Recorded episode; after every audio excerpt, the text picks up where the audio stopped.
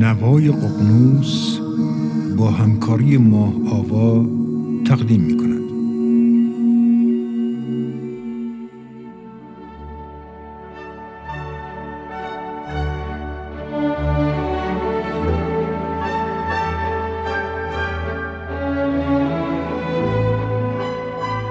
سلام این چهارمین اپیزود از بخش فلسفه نوای ققنوسه و در ادامه پروژه بررسی بخش به بخش کتاب تسلی بخشی های فلسفه این بار به منتنی و تسلی بخشی در مواجهه با ناتوانی و نابسندگی خواهیم پرداخت. من آریان شبگر هستم و نقطه نظرات خودم درباره این کتاب و بخش های مختلفش رو در این سلسله گفتارها برای شما روایت می‌کنم.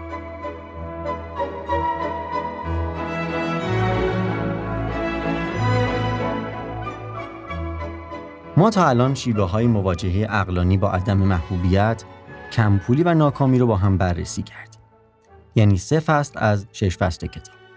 بعد از مدتی مواجهه با کتاب تسلی بخشی های فلسفه، امری که نظر من رو به خودش جلب کرد، شخصی بودن کتاب بود. درسته که هر شش فصل کتاب در واقع با نگاه به زندگی و آرای یک فیلسوف نامدار نوشته شده. اما در واقع همونطور که قبلا هم گفتم، آلن دوباتن در واقع نقطه نظرات خودش رو با ارجاع به این فیلسوفان شرح و بست داده. در خیلی از جاهای کتاب خصوصا در همین فصل به بعضی جنبه های کاملا شخصی زندگیش اشاره کرده و به این شکل خواسته به نحوی نشون بده ترسی از عنوان کردن ابعاد مختلف زندگیش نداره. و این دقیقا کاریه که مونتنی در کتابش انجام داده و فکر می‌کنم بتونیم تقریبا با اطمینان بگیم که بخش زیادی از این شیوه بیان و نگاه به فلسفه به خاطر تأثیری که شیوه کار مونتنی بر دوباتن گذاشته. در هر صورت توجه خاص دوباتن به مونتنی مشهوده. اول اینکه به این فصل حجم بیشتری اختصاص داده شده و دوما خیلی منظمتر از سایر فصول به مباحث پرداخته شده و دوباتن هم روایت های شخصی مهم و خصوصی وارد کرده که شاید نشونه باشه بر نشون دادن تمایلش به این طرز نگاه خاص. اما این نگاه چه ویژگی مشخصی در نسبت با دیدگاه های دیگه نسبت به فلسفه داره؟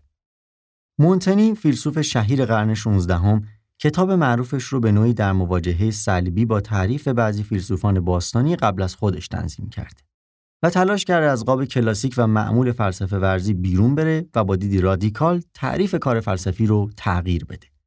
اون با استفاده از فعل اسیه کلمه اسه رو ساخت و همین اسم رو هم به حالت جمع گذاشت روی کتابش. بحث ما در این اپیزود در واقع بیشتر حول محور مباحث همین کتابه.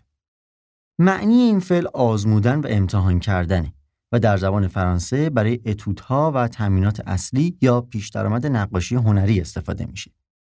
یعنی در واقع ارجا داره به آزمودنی که اساس خلاقیت علمی و هنریه. با این انتخاب منتنی به نحو خلاقانه تلاش کرده نشون بده که اقلا یکی از کارهای فلسفه امتحان کردن موضوعات جدید برای به اندیشه درآوردن اونهاست. در واقع کار فلسفه به اندیشه درآوردن جهانه و منتنی تلاش کرده همین امر رو با انتخاب موضوعات جدید به شیوه مختص به خودش انجام بده.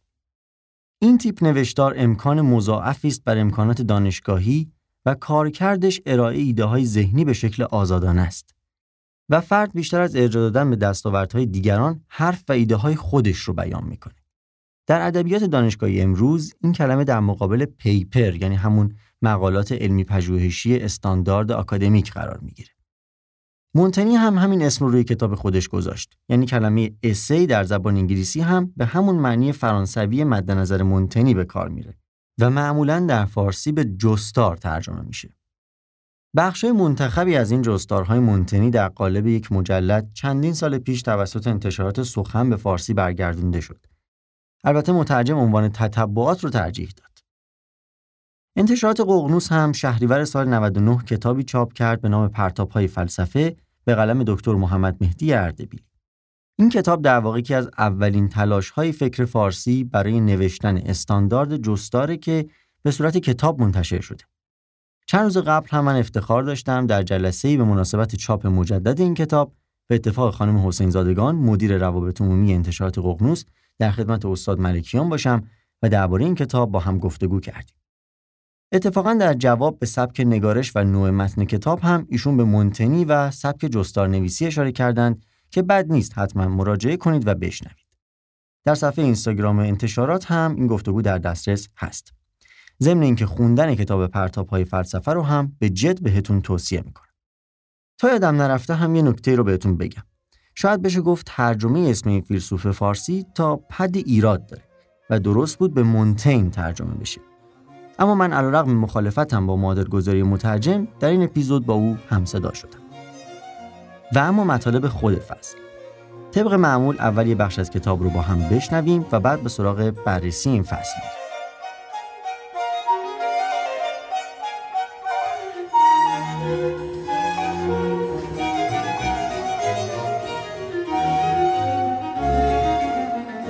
نخبگان روشنفکر اروپا همگی به این نتیجه رسیدند که عالی ترین اندیشه ای که تا آن هنگام جهان به خود دیده بود ثمره افکار معدودی از نوابغ دولت شهرهای یونان و شبه جزیره ایتالیا در فاصله ساختن پارتنون و غارت روم بود و اینکه برای افراد تحصیل کرده هیچ نیازی مهمتر از آشنایی با غنای این آثار نیست.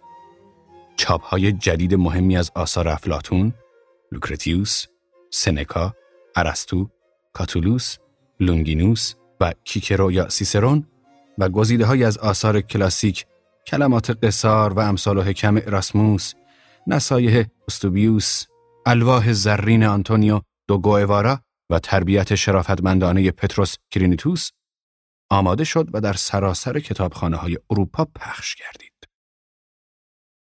در جنوب غربی فرانسه در بالای تپه ی پردرخت واقع در سی مایلی شرق بردو کاخ زیبایی وجود داشت که از سنگهای زرد با سقفهای قرمز تیره ساخته شده بود. اینجا خانه نجیب زاده میان سال، همسرش فرانسواز، دخترش لئونور، مستخدمین آنها و حیواناتشان مرغها، بزها، سگها و اسبها بود.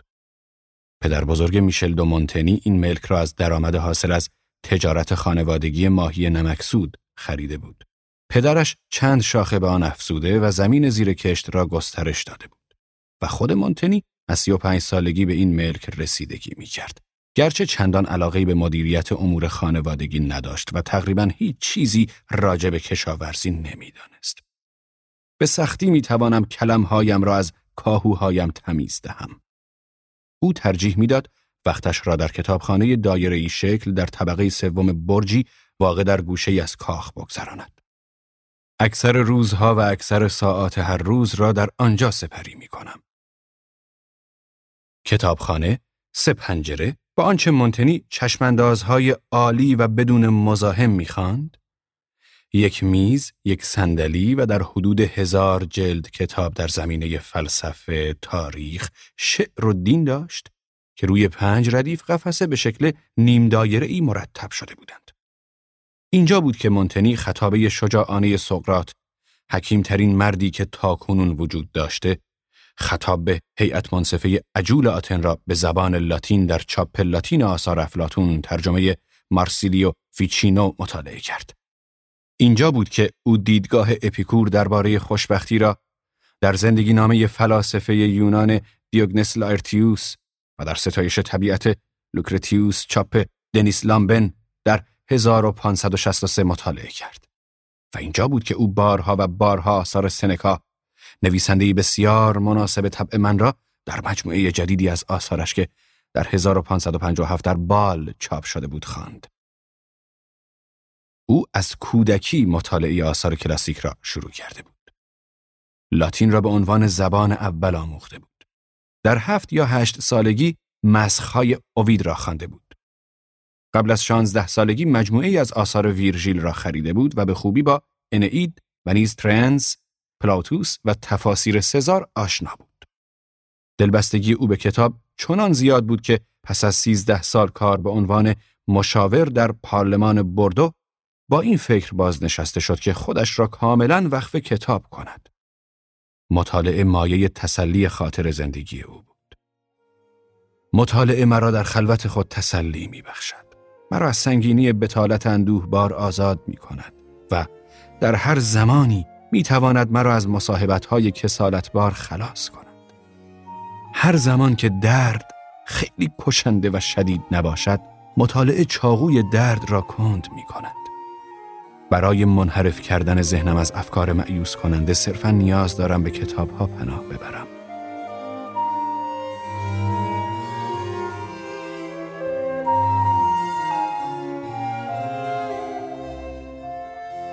مونتنی فیلسوف شاخص دوران رنسانس بود.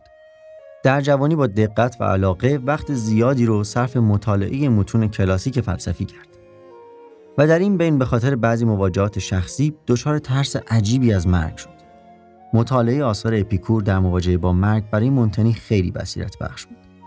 و همینطور علاقه زیادی هم به فلسفه رواقی و خصوصا سنکا داشت و معتقد بود سقراط حکیمترین مردی بوده که تا زمان او وجود داشته و به نحو مشابهی مدعی شده بود که آفت بلای جان بشر این است که انسان فکر می کند چیزی می داند.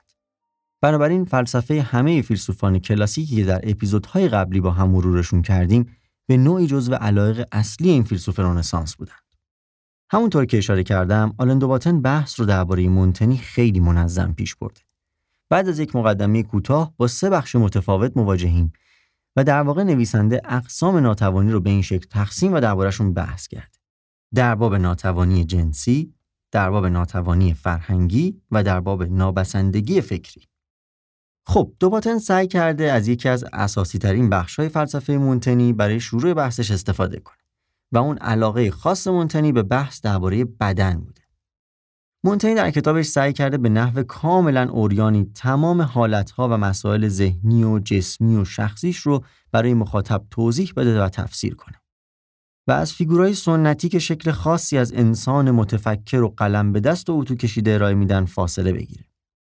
مونتنی با لحن تندی ستایشگران سنتی عقل رو به سخره می‌گیره و در واقع سعی کرده واقعیت زندگی رو اونطور که هست و نه به اون شکل که فیلسوفان قبل از خودش اصرار داشتن ادعا کنن نشون بده. مونتنی سوال می‌کنه که دقیقا به چه دلیل ما اصرار داریم به ذهنمون و عقلمون بیش از بدنمون بها بدیم. من خودم راستش اولین باری که با این نظرات مواجه شدم چندان همدلی نکردم. به نظرم پاسخ روشن بود. اما بعد چند روز تعمل درباره نظرش واقعا سوال برای خودم هم پیش اومد. مثلا مونتنی مثال آورده که خودش قبل و بعد غذا خوردن واقعا فرد متفاوتیه و طبعا متفاوت هم فکر می‌کنه. بنابراین یکی از اساسی ترین و منحصر به فرد ترین تلاش های فکری در تاریخ فلسفه در این کتاب و با نگاه به بدن اتفاق افتاده. در واقع کتاب تتبعات یا جستارها می‌تونه برای هر کس که به حوزه اندیشیدن علاقه منده تلنگر واقعا خوبی باشه. خصوصا برای ما ایرانی ها نگاه کردن به این مسئله از زاویه منتنی به لحاظ فرهنگی برای ما واقعا سخت. اغلب شاعران و ادیبان شاخص ایرانی هم که به درست یا غلط به عنوان متفکر هم معرفی میشن دقیقا همین دیدگاه رو داشتن. نفک تن و خواست امر معنوی و عقلانی. ما هم از بچه یادت کردیم که این نگاه درسته بدون اینکه انتقادی بهش وارد کرده باشیم. باید اعتراف کرد که این فیلسوف واقعا جای جالبی رو برای کار فلسفی نشونه گرفت.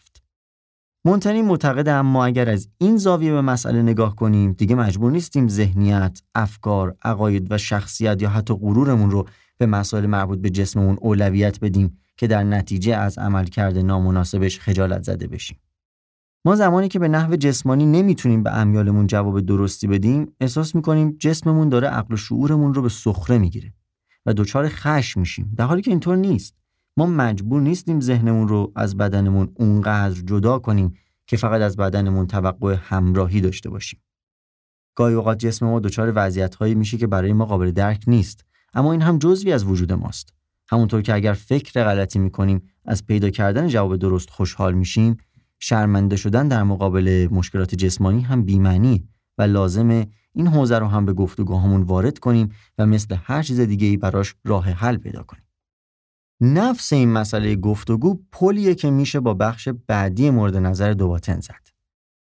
یکی دیگه از چیزهایی که مونتنی به جد در مقابلش ایستاد عدم فهم تفاوت فرهنگی این میل عمومی در همه ما که اونچه که خودمون می‌فهمیم رو تایید و اونچه نمی‌فهمیم رو مسخره یا رد می‌کنیم. دقیقا مسئله که خیلی از ما امروز به ظاهر بهش علاقه نشون میدیم اما در واقع چون نگاه درست رو بلد نیستیم به ورطه سطح دیگه از جزمندیشی میفتیم. ما امروز اهمیت گفتگو رو بهتر از هر زمان دیگه ای درک می‌کنیم. زمانی که می‌دونیم با شلی که صرفا چند موشک می‌تونیم به حیاتمون روی این کره خاتمه بدیم. زمانی که به خاطر حضور متنوع رسانه ها فرهنگ ها دارن با هم بیش از همیشه مواجه میشن و همچنین بعد از تمام خشونتی که در قرن بیستم تجربه کردیم امروز اقلا شاید به ظاهر به لحاظ سیاسی از هر زمان دیگه صلحجوتریم یا اقلا اگر هم سیاستی خلاف چنین نگاهی تنظیم بشه چندان به لحاظ بین‌المللی پذیرفته نیست و اصل بر صلح پایدار اما سوال اینه که آیا تک تک ما هم همین نگاه رو در خودمون پروروندیم یعنی احساس وظیفه می‌کنیم که اونچه نمی‌فهمیم رو دور نندازیم؟ یقینا کار آسونی نیست. و ممکن اگر هم مدعیش باشیم رفتارمون اصیل و بر مبنای شناخت نباشه اما مونتنی سعی می‌کنه ما رو دعوت کنه با استفاده از راههای مختلف خودمون رو با فرهنگ‌های دیگه آشناتر کنیم تا راحتتر و بهتر بتونیم تعصباتمون رو دور بریزیم. در واقع مونتنی معتقد ما دائما در حال داوری بین امور بهنجار و نابهنجاریم. و این در واقع یعنی چیزهایی که آشنا هستند و چیزهایی که آشنا نیستند. در واقع اینطور جمع کنم اینکه ما از بچگی به چیزی عادت داریم چه امتیازی برای اون امر مشخص ایجاد می‌کنه در واقع پاسخ ساده است هیچی اما ما همیشه با تصور عادی بودن شیوه و شرایط خودمون و غیر عادی و در نتیجه منفور یا عجیب بودن دیگران و امور مربوط به اونها مواجهیم. مونتنی پیشنهاد می‌کنه با سفر و مواجهه متعملانه با دیگران این مشکل رو حل کنیم. اگر مونتنی امروز زنده بود، حتما از این سطح از پیشرفت ارتباطات و فضای مجازی خوشحال می‌شد. دوباتن با اشاره به این مسائل در واقع دو ارجاع نامحسوس به فصول قبلی داده. اول اینکه ارزش دوستی از منظر اپیکور رو یادمون انداخته و دوم عدم اهمیت داشتن نظر متفاوت نسبت به دیگران رو در بخش سقرات و در نهایت نظر مونتنی رو اینطور بیان کرده دنبال دوستانی بگردید که بتونید پیش اونها خودتون باشید و به این شکل خودتون رو در نسبت با نابهنجار نامیده شدن تسلی بدید انگار این جمله به نوعی جمعبندی تمام این چهار فصل از دید خود نویسنده و البته باز هم تأکید بر اهمیت دوستی و جایگاهش در زیست فکری. یکی دیگه از مهمترین نظرات مونتنی دیدگاهش نسبت به دانش و تقسیم بندیه که براش قائل. مونتنی قائل به دو نوع معرفت برای انسان بود. اول علم و دوم حکمت. بسیاری از دانشهای بشری رو علم خطاب می کرد اما دانشی که منجر به بهتر زیستن آدمی می‌شد رو حکمت می‌دونست. و در واقع ارزش خاصی برای چنین معرفتی قائل بود. و اینطور بگم قصد منتنی از این تقسیم بندی سوق دادن توجه مخاطبش به اهمیت درست زیستن در مقابل بیشتر دونستن. اینجا کاملا متوجه عمق ارتباط بین عقاید منتنی و خود دوباتن میشیم. منتنی مدعی بود اون چه مهمه در واقع کسب حکمت برای خورسند و اخلاقی زیستنه. یعنی در واقع مهم نیست محاسبات ریاضیمون چقدر خوبه یا چقدر علم منطق رو می‌شناسیم یا همینطور مهم نیست که بخش زیادی از تاریخ رو از بر باشیم و با چند تفسیر بدونیم و خواص مواد رو خیلی خوب بلد باشیم. چیزی که در واقع مهمه و کاش در مدرسه هم همونها رو یادمون می‌دادن اینه که چطور می‌تونیم خوب زندگی کنیم. تمام اینهایی که الان نام بردیم و خیلی معرفت های دیگه از دید منتنی فقط بخشی از معرفت بودن و سطح مهمتر معرفت در واقع کسب حکمته. اینکه شیوه درست رو بشناسیم، اینکه چطور دوستی های بهتری بسازیم چطور درستتر با دیگران رفتار کنیم، عواطفمون رو کنترل کنیم و خیلی چیزهای دیگه. بنابراین اگر به هر دلیل امکان تحصیل علم نداشتیم یا اونقدرها فرد باهوشی نبودیم که بتونیم مسائل پیچیده رو یاد بگیریم، در واقع باید ببینیم که آیا چیزی درباره درست زندگی کردن یاد گرفتیم یا نه. بنابراین ملاک سواد و معلومات فقط بلد بودن مطالب نظری نیست، بلکه اقلا منتنی عقیده داره مسائل خیلی مهمتری در نهایت برای یاد گرفتن هست و انسان باید فن درست زیستن رو در خودش پرورش بده. اما این نظرات مونتنی چه ارتباطی به دوباتن پیدا می‌کنه؟ آلن دوباتن هم چند سالی دقیقا با همین هدف در سرتاسر جهان از سئول و استانبول تا لندن و پاریس مدارسی تشکیل داده به نام مدرسه زندگی و تلاش می‌کنه در این قالب مهارت‌های زندگی رو به افراد آموزش بده. در این مدارس اصل بر آموزش درست زیستنه چیزی که معتقده در مدرسه های عادی یادمون ندادن. در اپیزود بعدی مفصل در این زمینه بحث خواهیم کرد. به عنوان نکته آخر یک کتاب هم بهتون معرفی کنم. این کتاب رو هم نشر ققنوس درباره مونتنی منتشر کرده. کتاب عنوان جالبی داره. چطور زندگی کنیم؟ زندگی مونتنی در یک سوال و 20 جواب. در این کتاب نویسنده با یک نگاه کاملا کاربردی پروژه این فصل رو بست داده و مفصل به آرای مونتنی پرداخته. با توجه به عدم توجه فکر ایرانی به مونتنی و کتاب های اندک موجود درباره زندگی و اندیشش انتشار این کتاب اون هم اینقدر مرتبط با بحثمون اتفاق خوبی بوده که امیدوارم ازش بهره ببرید به انتهای این اپیزود رسیدیم اما قبل از خدافزی یه بخش دیگه از کتاب رو هم با هم بشنویم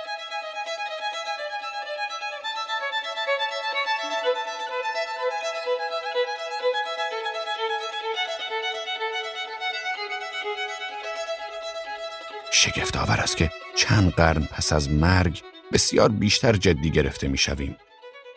هر جمله ای که از قلمپر نویسندگان دوران باستان تراویده باشد مقبول است. ولی اگر نویسندگان معاصر همان جملات را بیان کنند مورد تمسخر قرار می گیرند. منتقدان نمی‌خواهند در برابر آرای صائبتر هم دانشکده های سابق خود تسلیم شوند. به این افراد اجازه نخواهند داد که مانند فیلسوفان دوران باستان سخن بگویند. سنکا می‌گوید هیچ انسانی از پرداخت جریمه تولد خود خلاص نشده است. ولی کسی که در اعثار بعدی با چنین احساسی روبرو شود حق ندارد چنین حرفی بزند مگر اینکه به شدت میل داشته باشد که تحقیر شود مونتنی چنین نبود و پس از اینکه در سایه فیلسوفان دوران باستان پناه گرفت در انتهای مقالات به آسیب پذیری و ضعف این کتاب اعتراف کرد اگر آنقدر اعتماد به نفس داشتم که کاری را انجام می‌دادم که واقعا می‌خواستم می‌گفتم هرچه بادا باد و کاملا تنها صحبت می‌کردم اگر مانتنی اعتماد به نفس نداشت به این علت بود که کسی که از نظر زمانی و مکانی به او نزدیکتر بود کمتر احتمال داشت افکارش را به اندازه سنکا و افلاتون معتبر بداند. به نظر گاسکونی ها خندهدار است که ببینند کتابم چاپ شده است. هرچه کسانی که مرا می‌شناسند از خانه دورتر باشند به همان اندازه در نظرشان ارزشمندتر خواهم بود.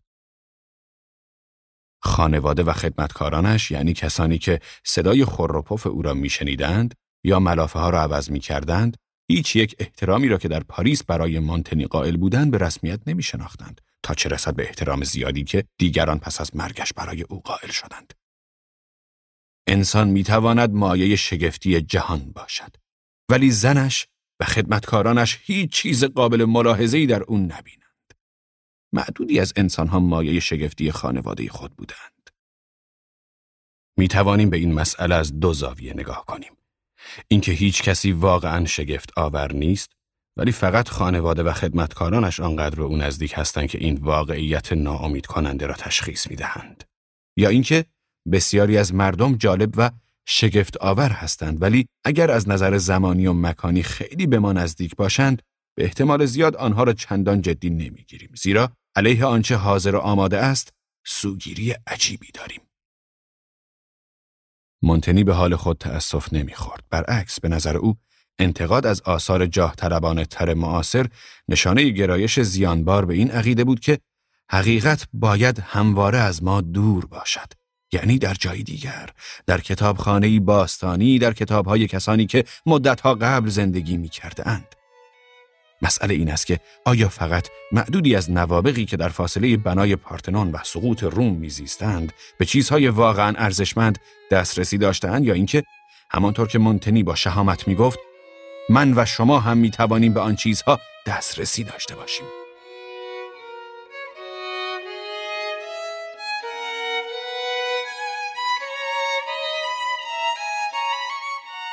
ممنون که در این اپیزود هم با ما همراه بودید و امیدوارم تونسته باشم به نحو شایسته بر اهمیت و جایگاه جستار نویسی فلسفی تاکید کنم و مطالب این بخش هم براتون مفید بوده باشه. و اما در اپیزود بعدی با نگاه به فلسفه شوپنهاور به شیوه تسلی بخشی قلب شکسته می‌پردازیم که فکر می‌کنم موضوع جالبی باشه.